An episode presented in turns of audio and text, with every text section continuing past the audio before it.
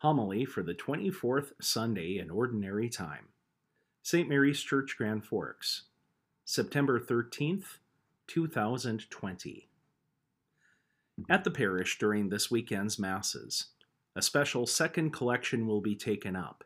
It is the Good Friday collection, supporting the shrines and Christian sites in the Holy Land. This collection, as the name denotes, is usually taken up at Good Friday, but we were in a lockdown because of the pandemic at that time, and so it has been rescheduled for this weekend.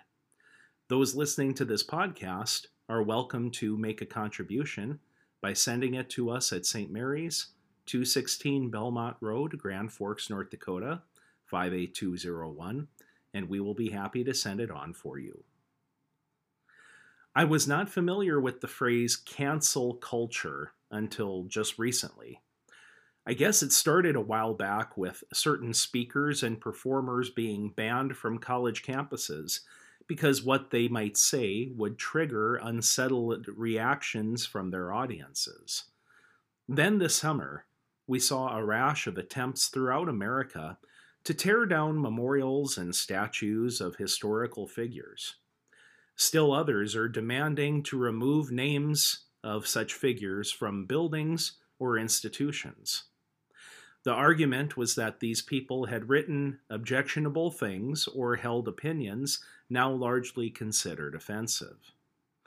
To me, the peculiar thing about all this has been just how today's self styled voices of authority have emerged. Who holds the power? And how did they obtain it? Who is demanding changes in city parks and public squares? And by what criteria? In many cases, it seems to me that a self appointed tribunal, uh, refusing to take no for an answer, is passing judgment on those they deem flawed, without having to examine or atone for anything in their own lives. What we have here, simply put, is a form of tyranny. All condemnation and no redemption.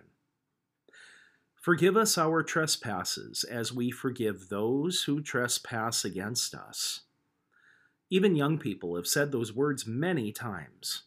Because of how frequently we pray these words in the Lord's Prayer, their impact may escape us. But in that statement, we commit to a way of life that far surpasses our fallen human nature. Now, be honest, wouldn't it be much simpler to ask God, Forgive us our trespasses, and end the sentence right there? Well, Jesus would not have it that way. Every religion would concur that forgiveness is a noble human trait. But the Lord made forgiveness a mandatory act for his followers. He taught that we very well cannot expect God to forgive us unless we are willing to forgive our neighbor. Why is Jesus so insistent on forgiveness? Maybe it's because forgiveness points to the transcendence of God. Politeness or niceness is a characteristic that a diverse array of people shares. To forgive others as God forgives us, on the other hand, requires grace, supernatural help. On the cross, Jesus did not say, Father, destroy them, for those jerks have it coming, but Father, forgive them for they know not what they do. We know well how we fall short in this area. We have the ability to deeply wound others by our words and deeds. When we are thus wounded, what is our instinctive reaction? I will inflict an even worse wound on them and make it so they'll never dare to hurt me again. They tampered with my pride and now they have to pay. They unleashed vengeance on me so vengeance must be the only thing they understand. Maybe my inaction would only egg them on. Many of you have seen the following phrase before I don't get mad, I get even. If only more people in the world at least stopped at getting even and didn't go overboard. Revenge being such a visceral appetite, the forgiveness Jesus asks of us seems beyond reach we may not think we have the kind of fire extinguisher that we need to put out the flames of retaliation. And that's precisely the point. The forgiving heart refuses to draw from the poison well of paybacks and pettiness. Instead, God's grace is their strength. Forgiveness appears to some to be weakness, but it is quite the opposite. The forgiving heart is redeemed and transformed. The exercise of divine forgiveness stands in stark contrast to the tired old way of life. Let's turn to the means by which our Lord illustrated this point, namely the parable in today's gospel. It starts with a question from Peter How often must I forgive those who sin against me? As many as seven times? Now, the number seven symbolized perfection. Think, for example, of seven days in one week.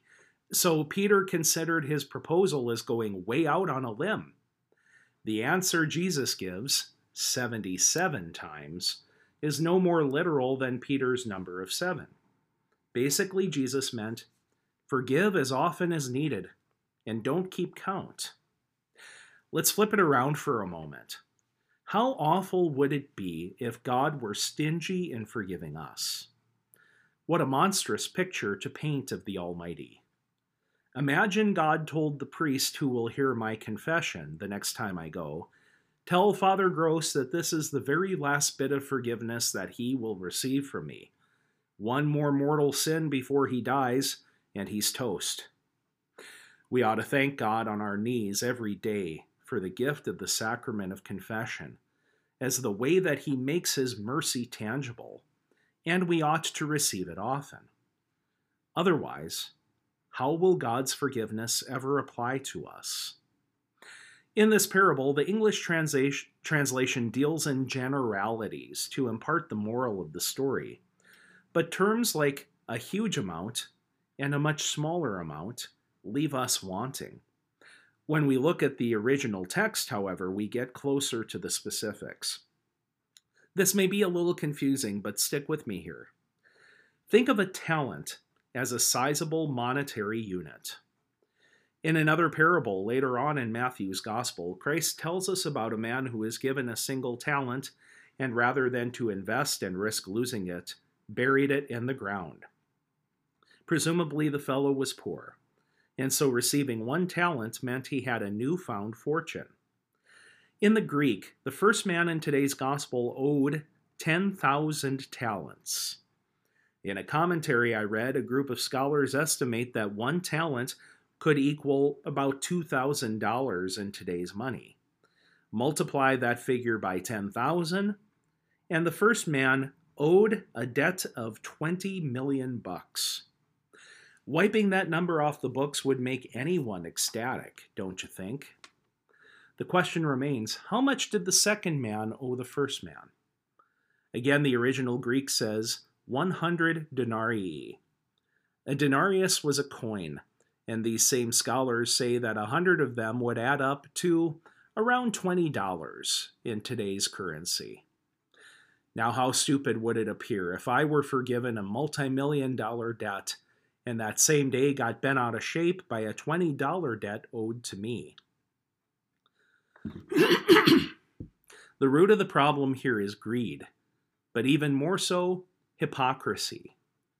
Those who knew the first man's plight couldn't believe their eyes. Did his creditor's largesse mean nothing to him? Hypocrisy is an even greater scandal in terms of religion. The Pharisees did not trade in forgiveness, because that did not help them dominate others or loom large as experts in their midst. When anyone who claims devotion to God and personal piety deliberately refuses to forgive or seek forgiveness for oneself, that is hypocrisy writ large. Pope Francis granted an interview a couple of years ago that was turned into a book entitled The Name of God is Mercy. What he means by that is that forgiveness must be a defining characteristic of an authentic Christian life. For many, it is hard to forgive because they have let their hearts become hardened. But what sense does it make to stay wounded and in pain only because it's what is most familiar? If we truly believe that God will help us to imitate him, why can't we invite him to bandage those wounds? God intends for us to share in his goodness, even if it seems too great and heroic. This is where we've got to get out of the boat, walk on the water, and let Jesus take us where we need to go. Amen.